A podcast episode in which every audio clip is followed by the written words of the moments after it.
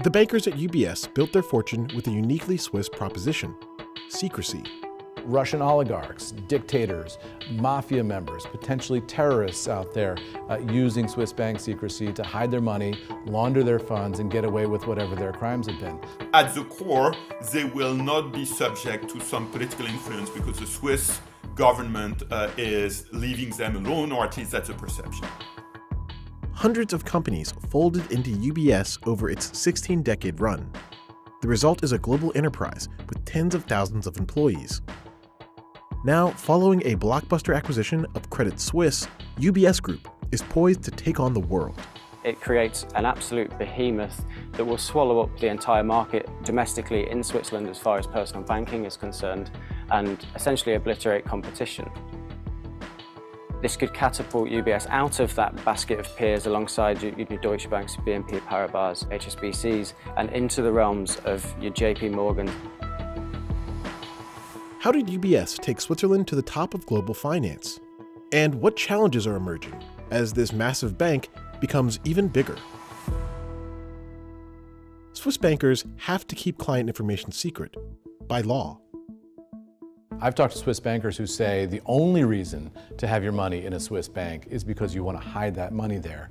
And that's for two reasons. One is that the returns on investment generally aren't as high in Swiss banks as they are in American banks or competitive banks around the world. And also because the fees are pretty high there compared to other banks around the world. So if you're paying more and earning less, you're there for some other reason than maximizing your profit potential. In Switzerland, you can go to prison for revealing client details. That's made it a magnet for foreign cash. Americans trying to hide money from the IRS, Argentines trying to hide money from the Argentinian government. According to UBS, more than half of its invested assets in its wealth management division come from people in the United States.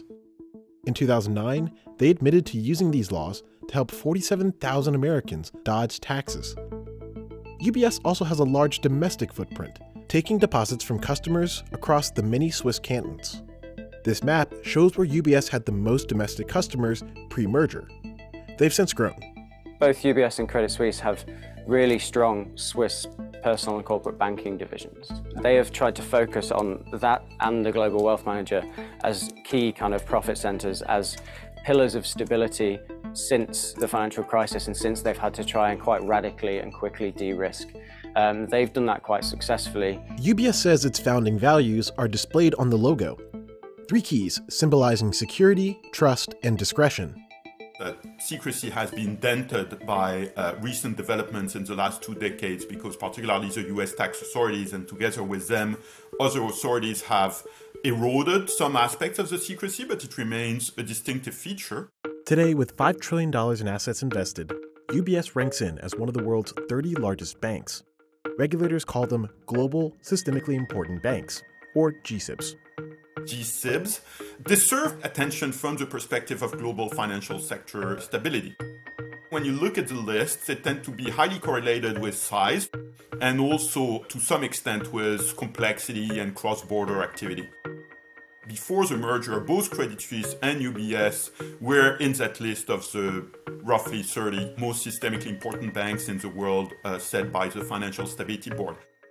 Governments generally are you know, reluctant to let banks fail. So when a bank gets in crisis for one reason or another, the typical response from government regulators is to move in and broker a sale to some other bank which is bigger and healthier. That's more or less what happened when a bank run mounted in Switzerland. This would potentially be Europe's most historic banking combination if a deal were to come through since the financial crisis. Well, there have been a lot of talks about merging the two banks, and it had been something that had been reported about for, for a long time before it actually happened. But it wasn't until the crisis that it was worth it for the Swiss government to put up the money to make the deal actually happen. As recently as February, the strategic board of UBS looked at Credit Suisse and decided that it would not be desirable as an acquisition target. Credit Suisse was pushed right to the brink, and the Swiss authorities were forced really to offer some pretty significant sweeteners to the deal for UBS, including the $9 billion government loss backing and also the wipeout of $17 billion worth of AT1 Credit Suisse bonds, um, which significantly reduced the risk for UBS, who got their main rival in Switzerland essentially for a massive cut price. UBS ultimately paid about $3 billion to buy its rival. The Swiss government pledged over $100 billion in emergency liquidity to push the deal forward quickly. In the sale, Credit Suisse shareholders expect to trade in about 22 shares to receive one UBS share. What the Swiss government mostly did is impose losses on creditors and shareholders uh, of Credit Suisse. So shareholders didn't lose everything. They got a little bit of money, but not much. Most creditors were made whole, but some of them weren't. So the, the holders of the most risky uh, instruments called contingent convertible or additional tier one debt, uh, these people lost all their money, uh, which was uh, controversial. We knew that Credit Suisse had problems. Sorting through the problems may take time.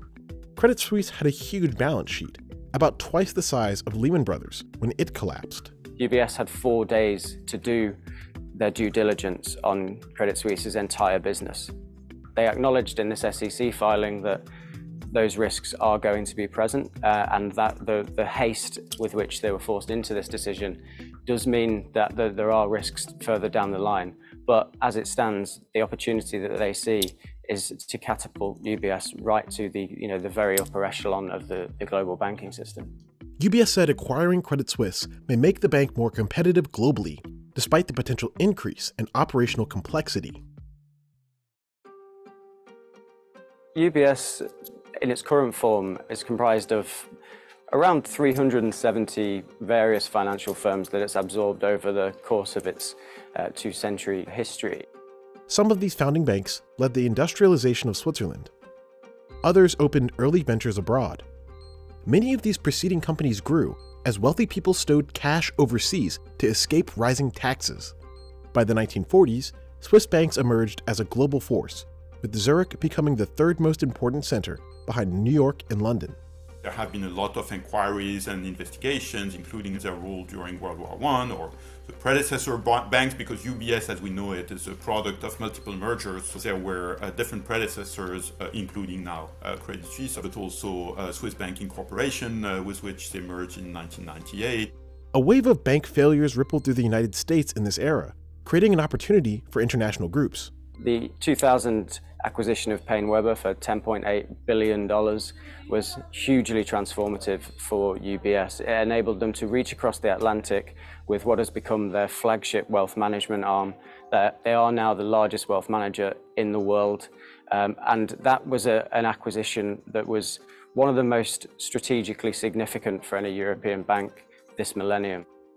The 2007 housing crash put a dent in UBS's portfolio traders speculated that the firm might fold. So the picture back in 2008 was UBS was a problem bank among the two large Swiss banks, and Credit Suisse was a kind of uh, you know uh, uh, example to follow. And there are lots of ironies when you look at those uh, comparative developments. So during the crisis, UBS took a massive hit. Um, their market cap went from you know 126 billion dollars to, to 26 over the course of a, a couple of years. They were caught up in the LIBOR trading scandal. In the 2010s, several banks were caught manipulating global interest rates. At UBS, over 2,000 instances of misconduct were uncovered. That was a, a $2 billion hit, which was incredibly substantial at the time, both reputationally and financially. What UBS has really been able to do is, is restore an element of, of stability and risk aversion um, that, that Credit Suisse kind of failed to do over that period. But UBS has still been embroiled in various tax evasion allegations that stem from that history of the code of silence in Swiss banking. I'm pleased that we are closing a chapter, uh, a 15 years old chapter of our own litigation inventory, let's call it. CEO Sergio Ermotti is a veteran Swiss banker who led UBS's recovery from the global financial crisis. He rebuilt the bank into this kind of stable, profitable machine. Ermotti, who left in 2020 with a reputation for being quite ruthless, willing to, to implement cuts, but being willing to do what was necessary to steady the ship. He returned to the company in 2023 after stepping down from the post in 2020. At UBS, many questions remain about looming job cuts, litigation, and the firm's future structure. Global banks like UBS answer to many regulators. When we think of Credit Suisse failing, immediately we think, okay, uh, what did the Swiss authorities do to monitor that bank? But actually, when you think about it, you have to think about the UK authorities, the US authorities. UBS may inherit some problems with this acquisition. For example, the Senate Budget Committee reported that Credit Suisse maintained Nazi linked accounts as recently as 2020. Credit Suisse, although it had pledged in 2014 that it was going to work with the US government and not allow Americans to have secret financial accounts inside Switzerland, they weren't doing that in every case. The bank may face more scrutiny as it grows. I think Swiss authorities have realized that, you know, they can't operate in a vacuum anymore. Domestically, obviously they loved the idea that they had this modus operandi of secrecy, of, you know, discretion. Domestically and politically, that's that's a priority and clinging on to that and resisting the international pressure to ditch it is is also a priority. But you know if you want to have you know decent trade deals and diplomatic relationships you also need to you know have give a bit of rope to you know to international partners. There's an element of pride and also perception of benefits in the fact that for example a lot of profit accrues to UBS and some of this goes into national coffers through uh, group level taxation. That relationship between UBS and the Swiss authorities, um, between UBS and the Swiss body politic, so to say, uh, will be fascinating to watch going forward. And I think we're, we're, we're at the beginning of a new phase now that they're, so to say, alone at the top.